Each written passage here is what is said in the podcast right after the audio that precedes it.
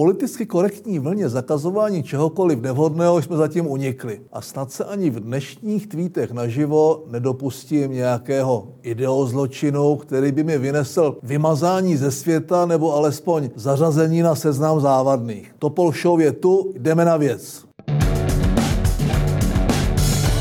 Dobrou chuť, pokud právě obědváte. Pamatujete si na tuhle nedělní hlášku z pořadu Volejte řediteli? Dotrpí nostalgií a ztrátou paměti nad ztracenými miliardami, tak může teď řediteli nejen volat, ale ředitele i volit. Vladimíra Železného vytáhla Vokamulova trikolora jako kandidáta do Senátu. Železný prý kandiduje kvůli svým dětem. Jeho syn Jakub ve studiu České televize určitě skáče radostí do stropu. Místo zajíce Zazy, tak může v kampani řádit zajíc Klauzaza. Nechci trikolóře, když už loví v politickém pohřebišti radit, ale někde tam leží i volný a programově blízký sládek.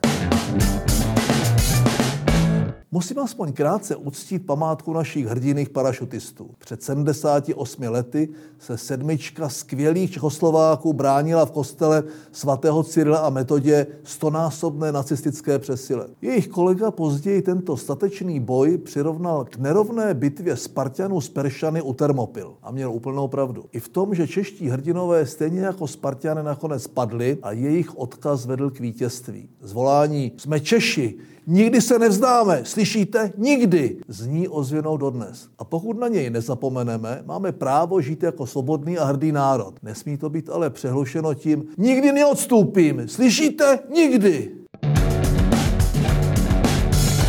Naše nejvíc nejlepší vláda přišla s nejvíc nejlepším rozpočtem, který zároveň přináší i nejvíc nejvyšší schodek. Šilerka se nebála zaseknout sekeru 500 miliard. Ani se u toho příliš nenamáhala sdělit, na co ten dluh všech dluhů vlastně půjde. Měla trochu problém, že jí ten skvělý rozpočet nikdo až na Zemana a jeho poslance nechtěl podpořit. Za komunisty musela jako první porevoluční ministrině dolejzat až na UVKSČ.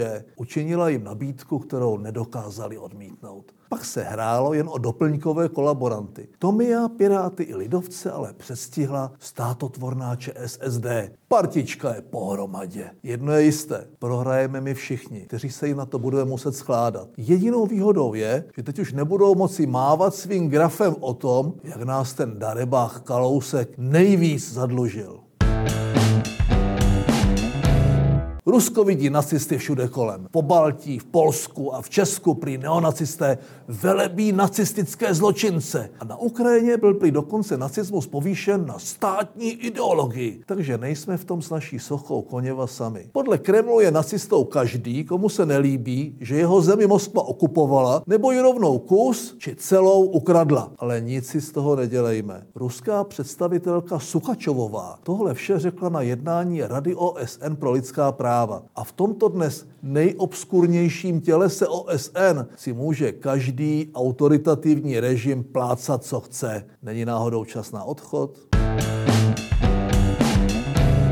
Sněhové vločky pohoršuje titulní strana Nového reflexu. Koláž černého Hitlera s vlasy komunistické černožské aktivistky Angely Davisové je prý rasistická. Jenomže ten obrázek si nestřílí z černochů, ale z politické ideologie hnutí BLM, něž jsou jak černí, tak bílí radikálové. To, co pohoršuje, je ve skutečnosti svoboda. Svoboda dělat si legraci z hnutí, které sice propaguje rasovou rovnost, ale rasisticky ponižuje bílé. V USA už tuto svobodu nemají. Reflex by tam s takovou titulkou výjít nemohl. Važme si toho, že u nás zatím ano.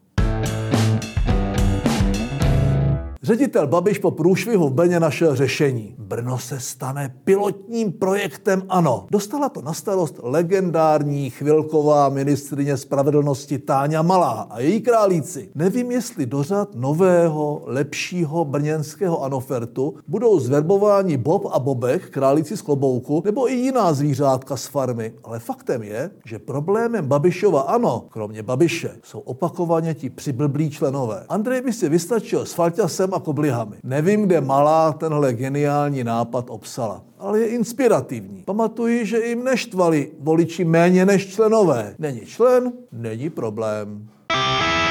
Po předchozí epizodě mi na Twitter někdo napsal, že titul Pitomec nakonec by mohl mít až do smrti jen Andrej Babiš. To by nebylo fér. Nicméně pro dnešek to platí. Český, slovenský premiér se rozhodl promluvit ke svým slovenským krajanům ve slovenštině a z čau lidi se tak stalo čau Slováci. Asi proto, že Slováci nejspíš podle něj nejsou lidi. Komické je, že Babiš se zasekl mezi dvěma státy tak dokonale, že jeho slovenština je podobně tristní jako čeština. Všetkým Slovákom pan Babiš ukazuje zámok Lednica, který opravil a žádá je nech prídu, lebo potřebuje jich euro. Bratia, klidně přijďte. Moc rádi vás uvidíme, ale nejezděte kvůli tomuhle Kašparovi. A až tu budete, můžeme třeba společně přestírat, že neexistuje. Ale co existuje, je jeho dnešní titul Pitomec nakonec. A to je pro dnešek bohužel všechno.